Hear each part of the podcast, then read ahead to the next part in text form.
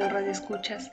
Sean bienvenidos a este su programa Chismecito de la Corte, donde se presentan los rumores que se corrían en Francia entre la transición que pasa del absolutismo francés de Ilustración e inicios de la Revolución Francesa, brindando una perspectiva diferente de la historia francesa. Para comenzar, escucharemos algunos conocimientos de alumnos de secundaria que es lo que conocen acerca de estos temas.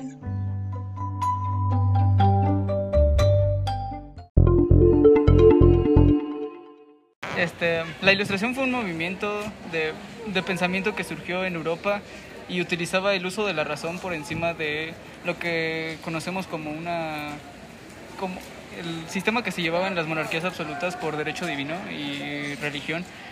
Este, entonces contrastaba mucho en estos aspectos. ¿Cómo creo que vivió un rey? Pues bueno, en la época de la monarquía, pues como ya sabemos, este, quienes estaban este, la cabeza de la pirámide social eran los reyes por lo que tenían mayores oportunidades ya sea académicas y sociales, también económicas, ya que ellos eran los que manejaban el dinero. Y también lo que tenían mucho eran ideas muy egocentristas, como Luis XIV, que decía que el Estado era él, cuando no era así y no debía ser así. La monarquía absoluta es una forma de gobierno que se usaba principalmente en los reinados, que pasaban de generación en generación, y estos uh, tomaban gran parte del poder y lo concentraban solamente en una persona que era el monarca o rey. Después, eso causaba también bastantes este, inconsistencias entre gobiernos. Este, bueno, por lo que yo entiendo de la Revolución Francesa, fue un conflicto bélico que marcó el fin de la Edad Media y el inicio de la Edad Contemporánea. Este, también sé que inspiró después bastantes revoluciones y conflictos que, eh, por sus ideas de ilustración. Y bueno, lo que sé es que básicamente inició por las injusticias sociales que había en el país y porque el pan estaba caro. Inicia con la toma de la Bastilla. Pues supongo que es de la pues de, desigualdad bueno, social. Bueno, pues por el inicio. Inició en el 1789. Después fue. Desigualdad social Francia, tiene ¿no? que ver como siempre. Que Francia quiso No, no, no, fue Francia. Ajá. Revolución francesa. ¿Es la de Luis XIV? Sí, es la de Luis XIV, ¿no? No, Luis XIV ¿Y no era el no? imperialista. Y Es la de inicia con la toma de la Bastilla. Es la, es la de Sí, ¿no? Luis XVI. Fue con Luis XVI. el- Inicié con la toma de la Bastilla. ¿Por qué no sé qué año fue. De- Pues lo que sé de la Revolución Francesa es que empezó en 1789 y que es bien irónico que haya terminado con el Imperio Napoleónico. O sea, es la cosa más tonta que me parece. O sea, me, ajá, se- me parece muy absurda. Eh, eh, pues, pues sé que también empieza, la verdad no sé muy bien, pero según yo empieza igual por desigualdad social y descontento de la población en general. Por lo que tengo entendido, se parece, o sea, se debe a una eh, que aumento de impuestos y ya la gente estaba totalmente harta, así como de no, yo ya no quiero nada, que no sé qué tanto. Y así. Y este, y pues aparte las ideas de la ilustración, según yo, de que andaban bien fuertes y así. Entonces dijeron, no, pues no, hay que levantarnos en armas. Y bueno, supongo que la Revolución Francesa fue un proceso histórico en el que los, la, el tercer estado se, el tercer estado comenzó su revolución dadas las injusticias sociales y todo el desnivel que en ese entonces había. Esto causó este, varias batallas y entre ellas una, Toma de- la toma, le empezó con la toma de Bastilla.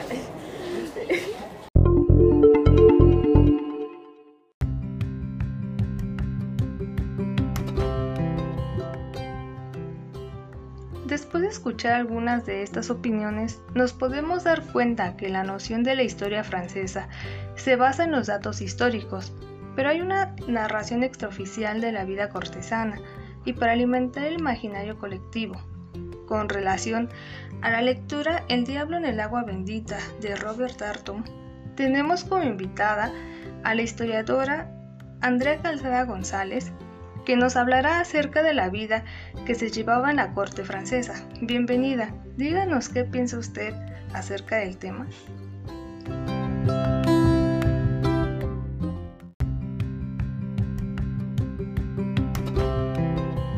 Gracias por invitarme a este programa. Es un placer poder estar participando en este espacio. Pues para comenzar sería bueno decir que la historia francesa ha pasado por diferentes cambios, que han marcado la historia de Francia y que también impactan en la historia del mundo, por toda la importancia y trascendencia que tienen, marcan un antes y un después en la historia de la humanidad.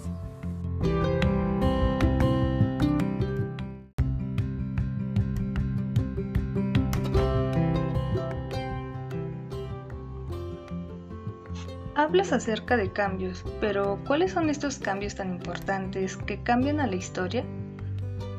Que de hecho son los mencionados en los comentarios de los alumnos.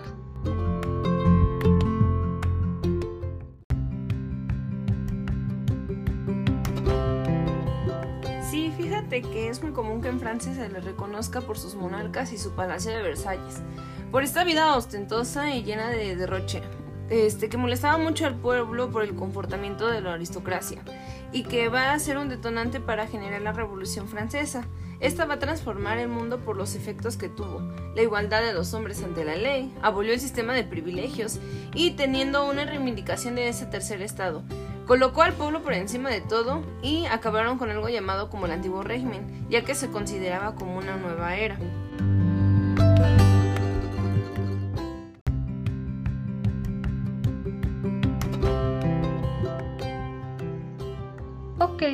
Quiere decir que existía una desigualdad entre los ciudadanos franceses y buscaba una nueva forma de organización. Pero entonces, ¿cómo es que el pueblo se daba cuenta de este estilo de vida que llevaba el clero y la nobleza?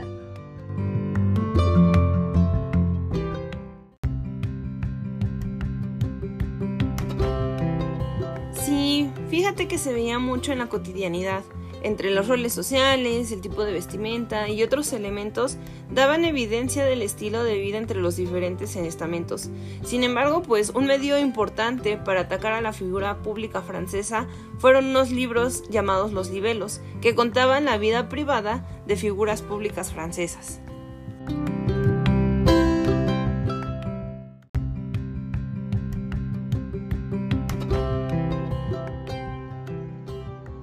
Serio, qué interesante pensar que se ventilaban este tipo de secretos íntimos en libros de época. Pero, ¿de qué hablan estos libros? ¿Puedes dar un ejemplo?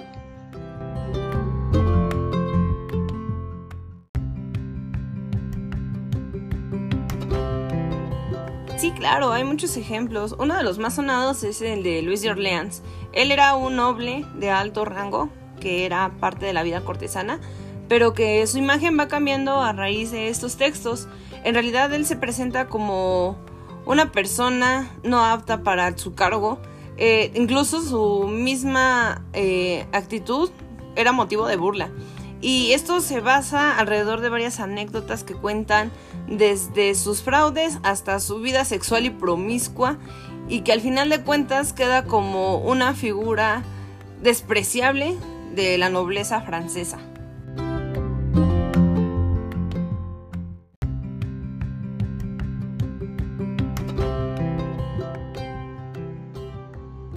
¿Y por qué se dice eso de él?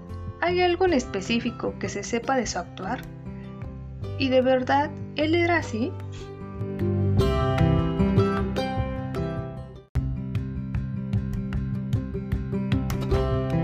Sí, y en particular hay una historia de él en donde cuentan que, pues justo evidenciando su fraude, él manda hacer unas cerraduras de diamantes con un joyero. A la mera hora de, del pago resulta que él no le da lo que pide el joyero, se las venden a menor precio y más adelante él va a conocer a otro noble extranjero que venía pues a visitar Francia. Le hace elogios acerca de las cerraduras y al final de cuentas el duque eh, vende esas cerraduras a un mayor precio, incluso mayor al que le había quedado con el joyero. De aquí que se le empieza a tomar como una persona fraudulenta y que es como que la figura más viva del antiguo régimen. Toda la representación de ese mal gobierno pues casi casi la encargaba este duque. Sin embargo, existe otra cara de la moneda en donde también a este personaje se le presenta como esa persona que apoya a la oposición. Se dice que él orquestó la marcha a la Bastilla y fue el motor de lucha que movilizó a los sectores del tercer estado para comenzar la Revolución Francesa. Incluso se le marca como, como el personaje traidor para poder llevar a la guillotina a los reyes.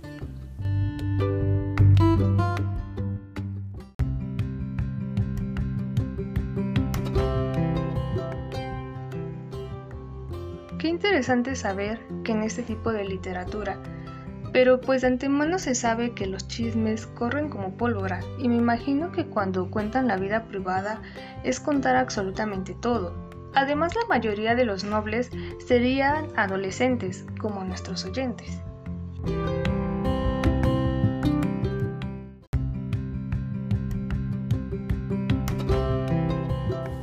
Exacto. A pesar de que se hablan de personas importantes, son personas muy jóvenes y vivían una vida súper acelerada. Incluso estos cambios biológicos y el descubrimiento de su sexualidad forman parte de su formación.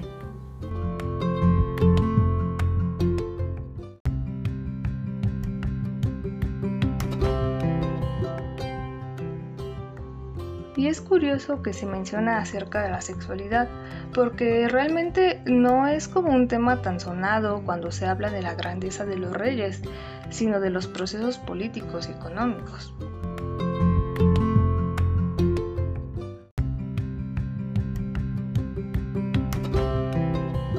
En efecto, cuando se tratan de abordar estos temas, casi siempre se da una óptica política y económica, pero como toda persona, ellos también tenían una vida sexual que es parte de su vida personal y que a veces cuando se llegaban a enterar de esta cara de la moneda, pues empezaban a causar conflictos.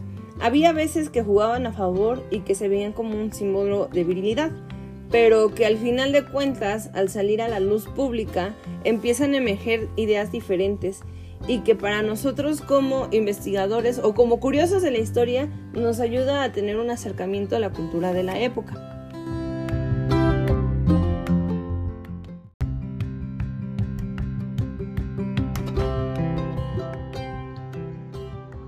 O sea que mientras los escritos se mantuvieran o se contaran dentro de la corte, ¿no había problema?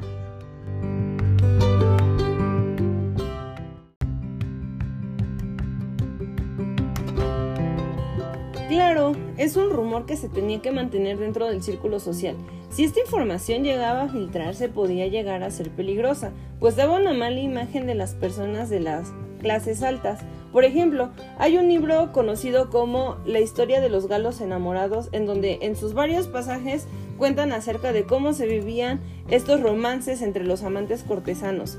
Incluso hay una pequeña parte que habla acerca de la historia de un rey, en donde cuenta la historia de esta cortesana con la relación del rey. Ella queda embarazada y entonces tienen que buscar a un doctor para que la atiendan mientras ella da a luz. Eh, al doctor lo, lo vendan de los ojos, lo llevan a un cuartito donde estaba la cortesana y el doctor lo confunde con un sirviente. Entonces el rey se hace pasar por sirviente, le sirve y después de este evento se va a llevar a cabo una pelea entre la cortesana y el rey, en donde ella deja claro que podrá hacer todo, pero sí va a ser siempre un impotente sexual, dando así una mala imagen del monarca y por eso tiende a ser una información bastante peligrosa.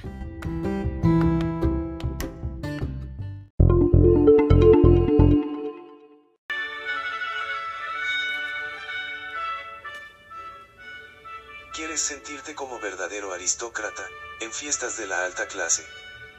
Pues con la música de Trampit Valenteri, que te ayudará a sentirte de la realeza y se te olvidará tu condición campesina. Escúchala ahora mismo. Tienes un chisme y no sabes a quién contárselo, cuéntaselo a quien más confianza le tengas. No lo dudes más y acércate a tu libelista, él sabrá cómo divulgarlo de la manera más escandalosa. Porque recuerda, los chismes son para contarlos.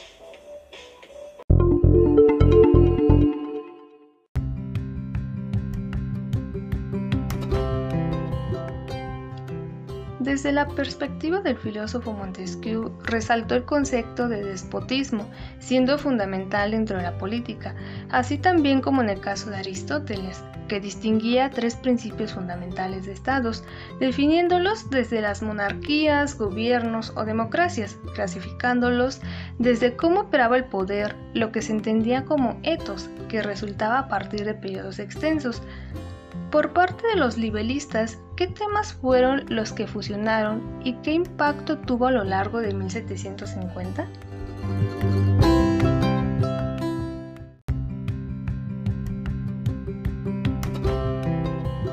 Sí, se crearon una unión entre el tema del sexo y la política, ya que se podía realizar diferentes combinaciones y funciones de temas para crear una estructura histórica.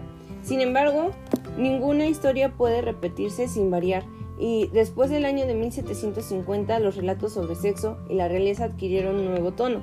A través de un mensaje político, utilizaron el escándalo para crear un tema de sexualidad y para dar a conocer una imagen del despotismo que ejerce una mujer, más allá de la simpatía que puede transmitir su género.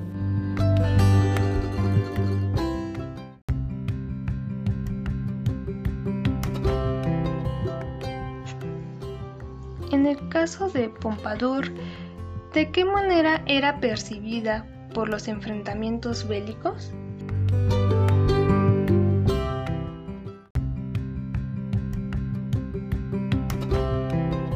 A partir de las diferentes políticas que se establecían de las maquinaciones de una mujer pequeña y no de la valentía masculina, ya que el incremento de diferentes impuestos de manera inversa a la política exterior y los fracasos del enfrentamiento bélico se le atribuyen a la poca capacidad de una mujer para gobernar un reino. Y al final de todo, esto es la historia del reino y que se reduce al dominio de una mujer de Estado incompetente e innoble.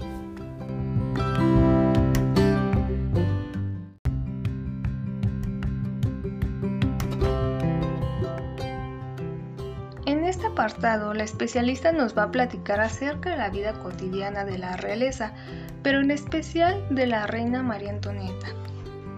Ahora bien, ¿qué nos puede comentar en cuanto a la reina, sobre todo desde la óptica de los libelistas?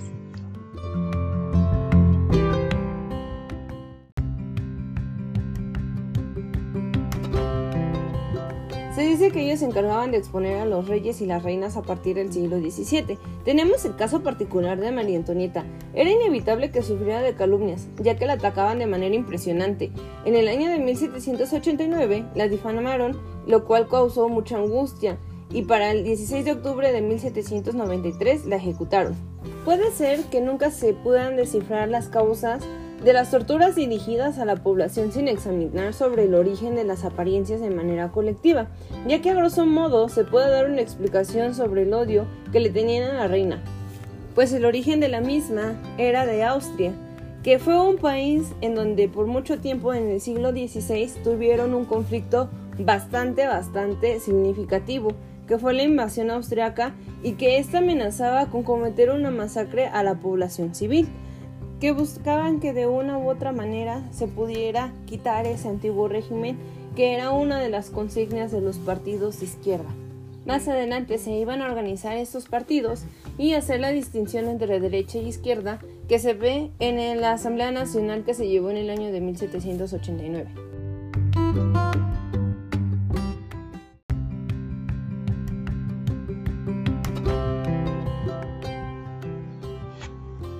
Rumores que se crearon sobre la reina, ¿qué trajo como consecuencia?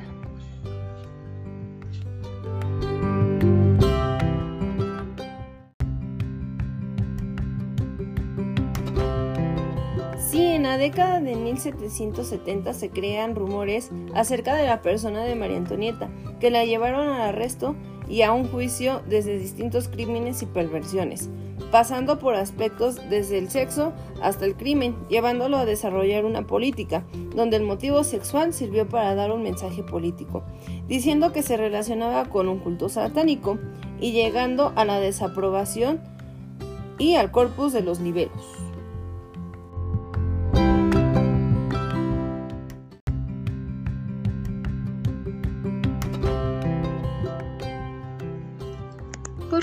¿Por qué los libelistas recurrían a anécdotas de la infancia de su antihéroe?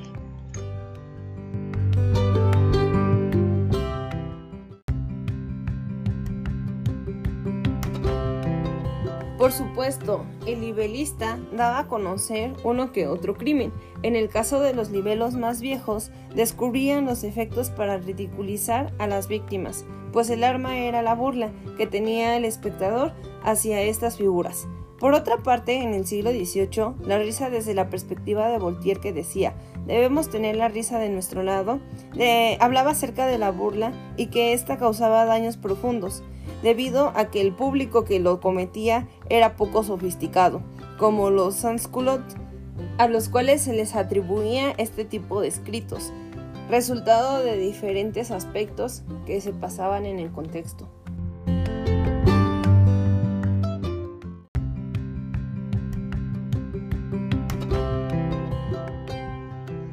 En el caso de los niveles revolucionarios, mostraban los límites que dividían entre lo público y lo privado. ¿Cuándo es borrada esta de la historia?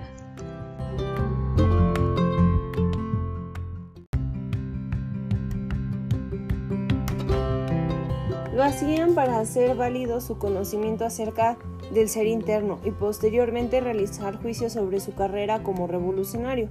Con constancia se encontraban principalmente en la carrera prerevolucionaria del hombre de que trataban, porque se preocupaban principalmente era de difamar su carácter, no de describir su papel en los acontecimientos.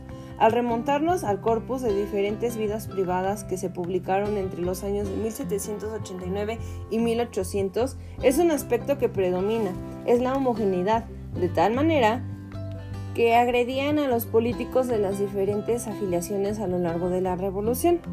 Los nivelistas expresaban una gran cantidad de comentarios para dar a conocer sus perspectivas. Tenían confianza en el poder de la narración y de las propias anécdotas para comunicar el mensaje. También ayudaban a los retratos, lo usaban en los frontispicios y las minuciosas descripciones verbales, al igual que los esbozos caracterológicos que se creaban a lo largo de toda la obra.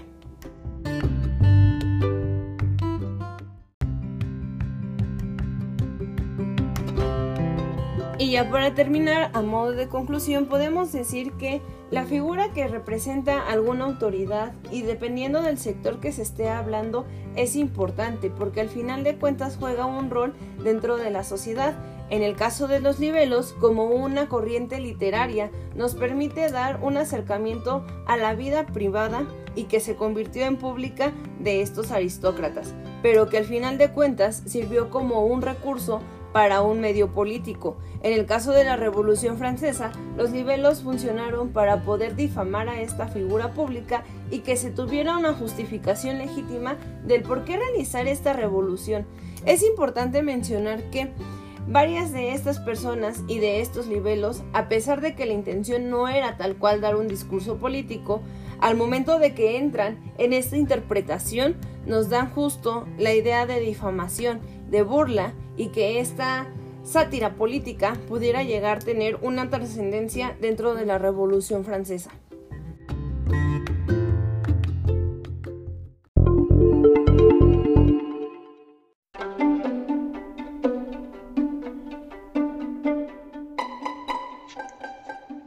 Bien, hemos llegado al final de este su programa favorito.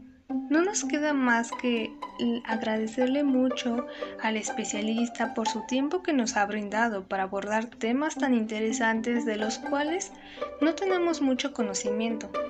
Pero sin embargo, usted nos ha venido a platicar un poco más sobre ello, lo cual estoy segura que a la mayoría de nuestros oyentes también les ha gustado mucho. Muchas gracias.